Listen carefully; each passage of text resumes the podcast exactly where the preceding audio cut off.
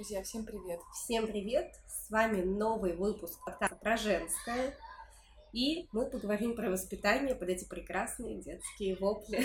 Да, очень актуальное звуковое сопровождение. Почему, почему про воспитание и в каком контексте про воспитание мы сегодня будем говорить? Дело в том, что буквально вот сегодня, сейчас я в чате отвечаю на вопросы мам, и прозвучали такие вопросы, такие пожелания, чтобы кто-то из специалистов вывел какие-то четкие рекомендации по воспитанию детей, потому что слишком много споров, много разных взглядов, и мамам хотелось бы понимать, носить ли на руках, э, нужно ли носить на руках или не нужно, нужно ли там спать вместе или не нужно, нужно ли ходить в садик или не нужно. То есть э, вот такие вопросы, которые на которые нету четких ответов. Но на самом деле четких ответов нету на эти вопросы не просто так. И, кстати, очень часто я столкнулась вообще почему а, почему я из педиатрии перешла в перинатальную психологию, потому что я поняла, что а, почему-то, почему-то, господи, как я разговариваю, простите меня за мою дикцию, почему-то у родителей а в отношении воспитания ребенка у них такой же подход частенько бывает, как и к лечению. Угу. То есть э, мы приходим к врачу, и мы спрашиваем не только, какой препарат в каких дров пить, чтобы получить такую-то, такой-то результат, но и сколько часов в день носить на руках, сколько там, сколько раз подходить и разговаривать с ребенком, да, и так далее, и так далее. То есть нам хочется, нам как родителям хочется получить какие-то четкие рекомендации, по воспитанию детей, но с одной стороны, это может показаться, что это плохая новость, но, возможно, если вы посмотрите под другим углом, то вы поймете, что она хорошая. А, нет таких рекомендаций, на мой взгляд, вывести их просто невозможно, потому что если мы проводим параллель, например, с лечением, есть, например, у нас национальное руководство по а, той или иной тактике, да, точнее по конкретной тактике лечения в случае того или иного заболевания. У нас есть четкая рекомендация, четкие рекомендации по диагностике, у нас есть четкие рекомендации по терапии, в какое время принимать препараты, как они взаимодействуют и так далее, и так далее. Это все изучено, исследовано, ну понятно, что где-то в большей, где-то в меньшей степени, но а, дело в том, что это действительно можно отследить, это действительно можно исследовать. Если мы берем, вот опять же зацепилась я сегодня за это ношение на руках, а, представьте себе 10 мам, которые будут э, иметь детей одного возраста, к примеру, там двух месяцев. Каждая из этих мам будет носить ребенка на руках по-своему. Угу. Какая-то мама будет носить ребенка на руках и говорить, какой ты у меня сладкий, какой ты у меня замечательный, как классно, как мне нравится тебя носить, как ты вкусно пахнешь, и вообще ты такой, такой вот прямо долгожданный, любимый, родной, мне с тобой очень круто. Но прикол в том, что мама может делать это, не нося ребенка на руках, и по сути эффект будет практически тот же. Конечно. Другая мама может носить ребенка на руках и думать, господи, боже мой, если бы я не прочитала эту книгу о том, что после трех уже поздно, я бы в жизни не носила, ну не в жизни, а я бы сейчас не носила тебя на руках, а я бы пошла пить кофе с подругой, и вообще мне это нафиг не надо. Она это будет думать про себя, Ребенку она это транслировать не будет, потому что негативные нельзя. эмоции у нас транслировать нельзя, поэтому она просто будет ходить с каменным лицом и трясти вот так вот нервно ребенка. Вопрос, насколько это будет положительно сказываться на его развитии, ну, как бы открыт, да, поэтому измерить какие-то тонкости того, как мама выполняет то или иное действие, мы не можем, потому что каждый человек в силу своих особенностей делает это по-разному. Поэтому, к большому сожалению, там вопросы сна, вопросы до скольки кормить грудью, да, вот чтобы сформировалась эта связь правильно, да, до скольки там, не знаю, ходить за ручку с ребенком, отдавать в сад или не отдавать все это вопросы, которые не имеют однозначного ответа. Мне кажется, что это вообще нельзя регламентировать. Это да, это то, как... что не подлежит вообще в принципе вот такому строгому учету и систематизации. Но знаете, это можно перевести, если на какую-то взрослую жизнь, это все равно, как я должна любить своего мужа.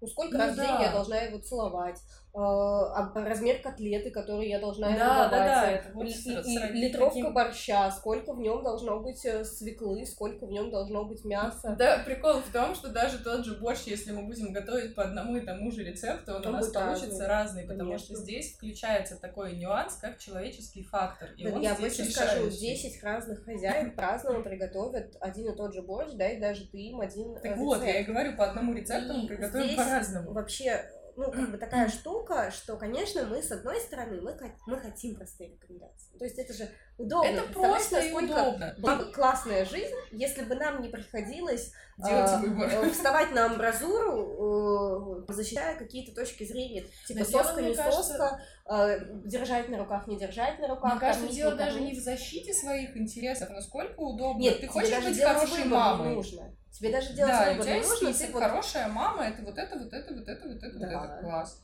Но на самом деле некоторые специалисты и дают такие рекомендации, но я вот честно скажу, я против этого. Я встречаю, я против рекомендаций, что кормить до двух лет хорошо, и против рекомендаций, что кормить до двух лет плохо. Я против людей, которые говорят, что только совместный сон, и против, вот, ну, не против людей, а против точки зрения. Я не поддерживаю точку зрения, когда говорят, что только раздельный сон, и только пустышка или только не пустышка. Вот эти вот крайние категоричные взгляды, они, я всегда мамам говорю следующий нюанс все эти рекомендации, и те, что спите вместе, и те, что грудь по первому требованию, и те, что там ношение на руках, даже, казалось бы, такие про, про детские рекомендации э, исключают один очень важный фактор. Исключают понимание ребенка данной ситуации. То есть, по сути, вы не исходите из того, а что нужно сейчас моему ребенку вы исходите из того, что для того, чтобы быть хорошей, я должна сделать вот это. И здесь, ну, из уравнения ребенок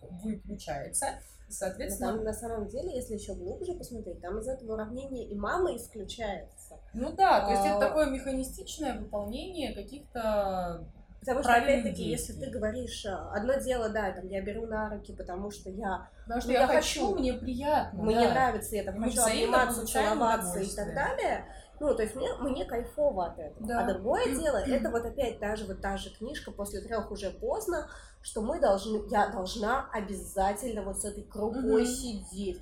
Или я прочитала, что нужно гулять с ребенком три раза в день. Дождь, снег, ураган, штормовое предупреждение три раза в день по полтора часа. Это а... знаешь, еще вот тоже в копилку этих рекомендаций можно книгу Тайная опора и прочее. Я ни в коем случае не против, я против однобокой трактовки, да. Мы говорили уже, кстати, да, об этом несколько раз. А можно сюда же не только эту книгу, но и те рекомендации, которые говорят о том, что мы всегда должны быть эмоционально доступны, мы должны контейнировать и тра-та-та-та-та-та-та. Но это верхушка айсберга. За всеми этими мы должны, мы должны важно помнить, что вообще-то кроме того, что мы должны, мы еще и имеем право испытывать негативные эмоции, испытывать усталость, а, быть не в ресурсе, отказать ребенку. То есть, когда мы говорим про то, что родители должны уметь контейнировать, и должны, ну, действительно желательно это Слушай, делать. знаешь, здесь говорим... еще, наверное, самое большое, что выпадает из уравнения – мы должны это делать, но никто но, не спрашивает, да. умею ли я это делать. Ну, во-первых, знаю я вообще. Я... Ну, то есть контейнировать я проводила э, опыт э, на мамах, я спрашивала, а вы вообще понимаете, в чем uh-huh. суть контейнирования? Ну, то есть как это выглядит чисто практически. Не то, как это в книжке написано, а вот чисто практически. Вот Ребенок орет э, в личном месте. Не знаю, орет в дело, что э, вот это вот контейнировать, оно не всегда нужно, не всегда мы, не в каждой ситуации мы должны это делать. Бывают ситуации, когда мы просто берем подмышки, блин, и выходим, но почему-то вот этот момент, он теряется из вот этих вот рекомендаций, которые говорят жестко делай так, а никак иначе. И еще мы, ну вот я, наверное, все-таки, я очень многое время потратила на работу с мамами mm-hmm. и с детьми, и э, я в последние годы часто от некоторых психологов слышала, что я там вот адвокат детских душ и так далее. А... Я всегда становлюсь адвокатом мамы и в я, последнее время. Я, да, я очень часто ловила себя на мысли, что это очень здорово. И да, есть огромное количество насилия. Я ни в коей мере этого не отрицаю. Но а, никогда в жизни мама, у которой нет ресурса, mm-hmm. не сможет стать а, вот той мамой, которой от нее ждут. То есть, если мы постоянно гнобим маму, если мы ее постоянно указываем на ее недостатки. Стремимся ее уколоть, стремимся... Где э, она опоздала, показать. Вот э, да. показать все, что она делает не так, э, и этим грешат огромное количество блогов психологов, ну, огромное количество мама, мама-блогов, где вот э, э, мы должны создавать эмоциональную безопасность ребенка, что если вам ребенок что-то говорит, вы должны реагировать спокойно. Если вам ребенок что-то вот не так делает, вы должны mm-hmm. быть спокойными. Ребят, это чертовски классно. Я, вот я тысячу раз с этим согласна. Я даже спорить с этим никогда mm-hmm. в жизни не буду. Да, это про эмоциональную безопасность. А еще это про человека, который живет в идеальном мире. Потому что в идеальном мире мамы не устают. В идеальном мире у мамы есть какая-то помощь и поддержка. И mm-hmm. да, я могу... Ну, не пойму, у нас там работает? Давай я посмотрю. Я случай. Да, давай посмотри, потому что... Да, все работает. А, все, то, видимо, Хорошо. мне просто отсвечивает. А, и я... Я могу это сделать тогда, когда я в ресурсе, да, когда есть... у меня есть силы, когда у меня есть время. И когда я самое главное еще и знаю, что знаю, делать, знаю делать. именно не с точки зрения теоретической. Это вот все равно, что, ну, например, теорети... знать теоретически, как водить машину. Ну, mm-hmm. то есть там есть газ, тормоз, сцепление, есть рычаг передач, и, в общем-то, есть рычажки, которые там запускают поворот. Принцип Это понятно.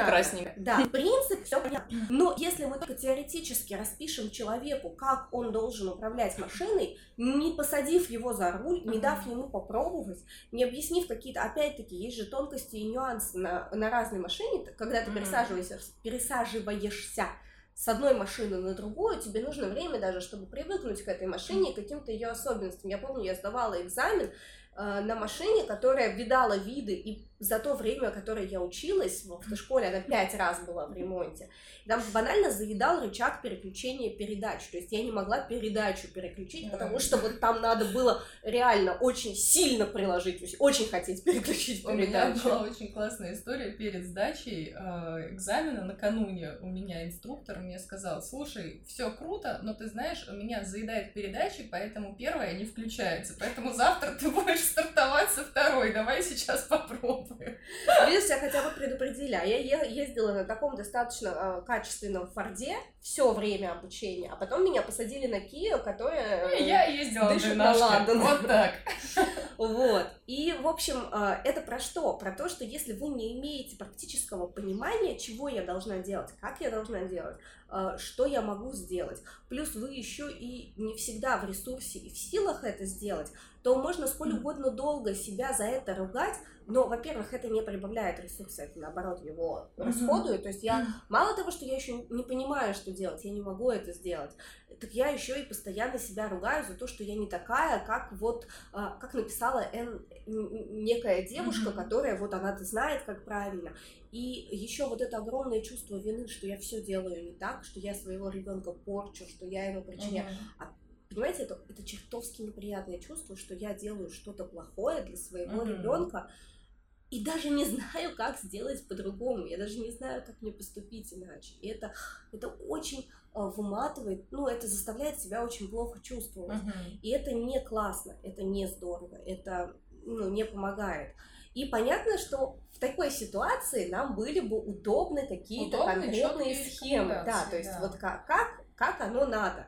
Но тут, понимаете, в чем проблема? Если мы, опять же, я всегда для мам, для понимания привожу аналогию, опять же, с, там, с лечением, с лекарствами, да, то есть если мы, если производитель пишет определенные дозировки того или иного лекарственного препарата, ну, как бы мы не говорим про какие-нибудь фуфломицины, да, а говорим про сейчас такое в тренде доказательная медицина. Почему она в тренде? Потому что мы можем подтвердить какими-то качественными исследованиями те или иные вещи, те или иные рекомендации, которые мы даем. И если мы рекомендуем там такую-то дозировку обезболивающего на килограмм массы тела, да, то мы это делаем, потому что у нас есть исследования, в которых принимало участие очень большое количество людей. Мы знаем четко, какой процент э, там э, каких-то побочных эффектов. Еще, еще, еще что-то мы можем прямо вот на косточке разложить. Мы знаем, как на уровне биохимии действует этот процесс. А, действует это вещество. Но когда мы говорим про воспитание ребенка, здесь у нас настолько большое количество переменных, угу. что мы не можем вывести четкую формулу, потому что что у нас здесь есть? у нас здесь есть, начну, может быть, неправильно, но начну, ну, как условно неправильно, начну с мамы. У нас есть мама, у которой есть определенное эмоциональное состояние. У нас бэкграунд определенный бэкграунд у мамы есть, определенные установки, взгляды. У мамы есть общество, в котором она живет, как минимум ее микросреда это ее семья. У мамы есть а, особенности характера и темперамента, которые мы не можем выключить из и этого уравнения. у мамы есть разные уровни Социально-бытовые условия. Да. да, это про маму только. Еще я думаю, что мы еще много чего можем назвать. Рождается ребенок. У ребенка есть, опять же, особенности, которые связаны, вот тот же темперамент, как бы, почему про это говорю, я сейчас просто пишу курс, все, пытаюсь, пытаюсь его написать, но каждый раз понимаю, что недостаточно, еще, еще, еще, да.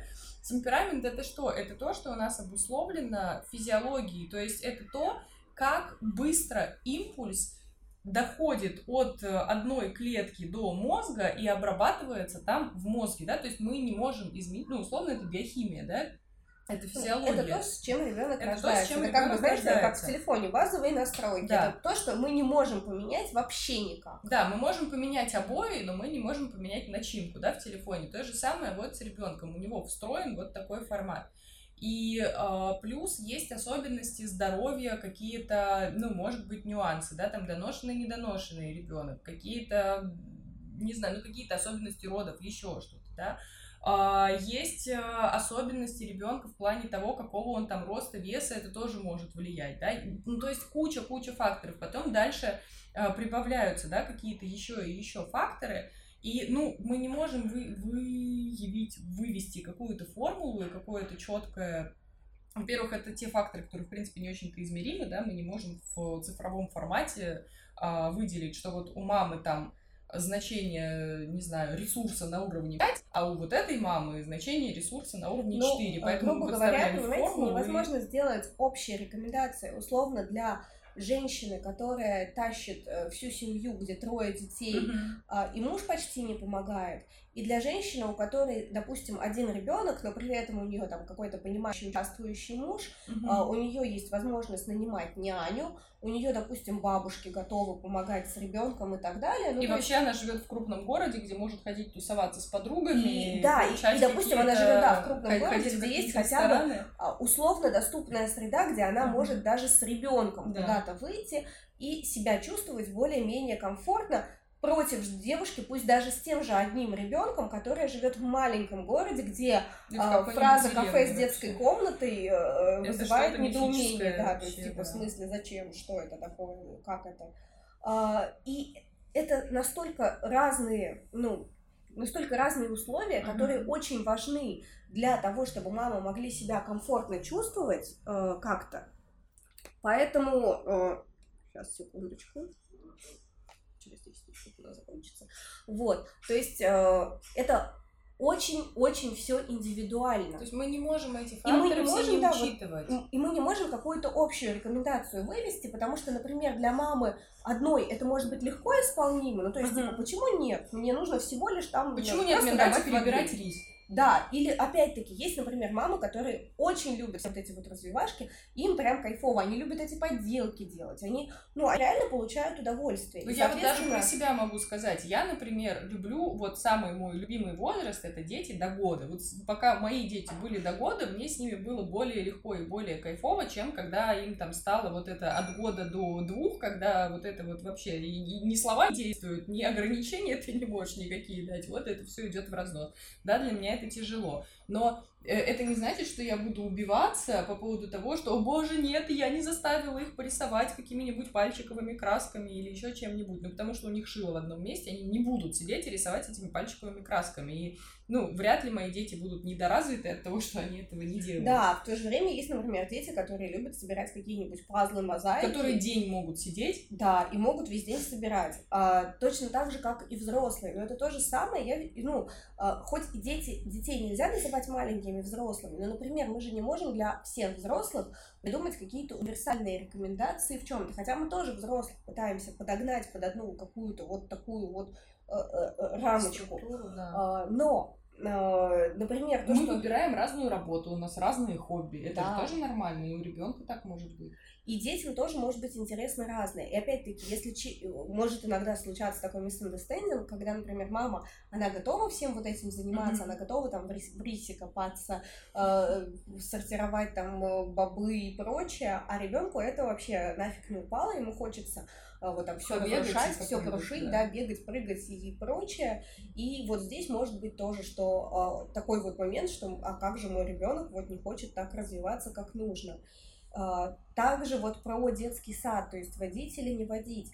И здесь тоже а, такой момент, а, мы должны общие, общие угу. какие-то вещи. У вас может быть классный воспитатель, который с удовольствием занимается с детьми, и вы туда приводите ребенка, и всем детям в кайф. А может быть воспитательница, как было у нас, у дочки старшей в садике, когда ее воспитательница заболела, и вторая, ну, как бы одна выходила, а вторую вот эту заболевшую подменяла другая. И все приходили, и все дети рыдали, потому mm-hmm. что они не хотят в сад. Ну, как бы понятное дело, что это две разные ситуации, в которых э, в одном случае польза превалирует, и она явно четко видна, да, а в другом случае, ну, как бы, действительно, может быть, лучше и не надо. Да. Ну, то а есть... А может, мама по-разному себя ведет, да, может быть, мама, которая с удовольствием отводит ребенка в сад и говорит, все супер, давай социализируйся, я рада, что ты тут общаешься, и потом она вдохновенно расспрашивает о том, а как у тебя все это было в садике, а может быть мама, которая за ручку до пяти лет ребенка водит и вообще да, это тоже не бывает такое, что, например, когда ребенок адаптируется, естественно, он первое время не будет э, э искриться радостью того, что его отвели в садик. И Но это нормально. некоторые родители то, ну, очень болезненно на это реагируют. Но опять-таки, если у мамы есть возможность, например, быть дома, маму это не напрягает, и они все равно там посещают какие-то учреждения, то ну почему нет? То есть но э, здесь важен опять, опять мы говорим про элемент осознанности. То есть одно дело, если я вижу, ну вот как у нас было, например, у нас ребенок не ходил в дежурный сад по одной простой причине, что там воспитатели ему не подходили от слова совсем. То есть, ну вот не очень хорошо себя люди вели объективно. Вот. И он не ходил. И я принимала это решение. Почему? Потому что, а, я имею возможность не возить его в сад. А, б, а, ему там объективно некомфортно, то есть он готов ходить просто так в сад, он туда ходит, он ни, ничего особо уже не устраивал, но угу. именно вот э, дежурный сад нам не давался вообще никак. Вот. И, соответственно, да, я понимала, что раз я имею возможность, раз для ребенка это эмоционально тяжело, то почему нет? Значит, мы не будем этого делать. Но а насколько бы эта рекомендация была для меня бы адекватна и конгруентна, mm-hmm. если бы условно, например, а, я должна была бы содержать семью, и мне надо было бы ходить на работу. Mm-hmm. Ну, то есть, что тогда сказать, что я должна ходить, ходить, на, ходить рабо- на работу с 9 до 6. То есть не, не так, как я, я работаю из дома и могу себе позволить, там, например, если мне куда-то надо выехать, я могу просто сказать, что я приеду с ребенком, и мне никто ничего плохого не скажет, mm-hmm. то есть наоборот, мне помогут и придумают, чем мой ребенок будет заниматься, пока я работаю. Вот. А если бы у меня была не такая работа, если у меня была работа с 9 до 6, и туда ребенка взять нельзя ни при каких условиях, и более того, отпуск взять тоже нельзя, потому что вот, ну, это деньги, на которые мы едим. Вот так банально.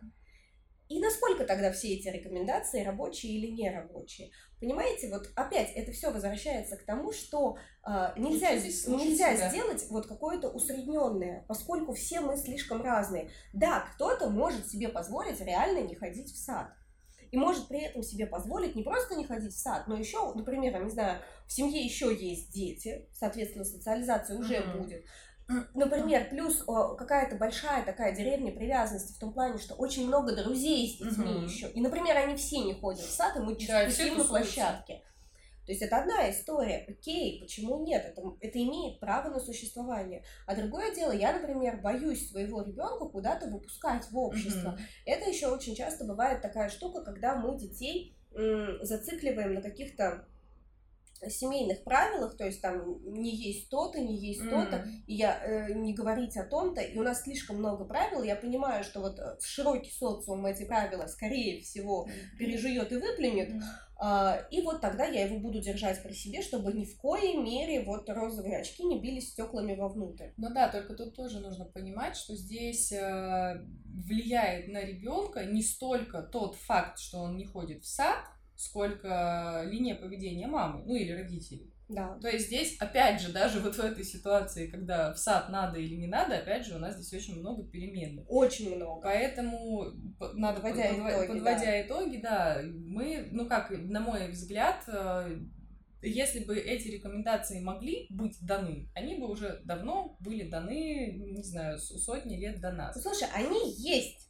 Давайте Но... будем честными. То есть вы, в принципе, можете загуглить и книг Но написано... нету научных исследований, которые прямо не, вот четко тебе тоже прямо... Есть. Нет, они тоже они, есть, ну, но только они, они знаете, равно... более размытые в том плане, размытые, что, да. а, ну, типа, вот если вот так делать, а, ну, как, как, как, например, там, про то же ношение на руках. Да, естественно, если мы ребенка совсем есть не трогаем... Есть значимая корреляция, вот есть, да? например, тот же синдром госпитализма, когда мы mm-hmm. ребеночка не трогаем. Вот он у нас лежит, mm-hmm. запеленутый в куклу, э, если он условно, например, там, отказничок, mm-hmm. то он лежит спеленутый в куклу, особо его не трогают, только ну, накормить и на какие-то физиологические вещи. Влияет ли это на его психическое развитие? Конечно, это влияет. Конечно, влияет, но мне кажется, тоже влияет не но... столько тот факт, что его не брали на руки, но помимо того, что его не брали на руки, там еще был фактор такой, там что постоянно еще фактор, приходят что... разные люди. И даже если это, это разные люди, то они еще не могут все время быть в контакте, э, в, контакте, в эмоциональном. Да. И это тоже имеет четкое обоснование, потому что если ты работаешь на потоке этих самых отказников, и ты с каждым будешь выстраивать эмоционально теплые отношения,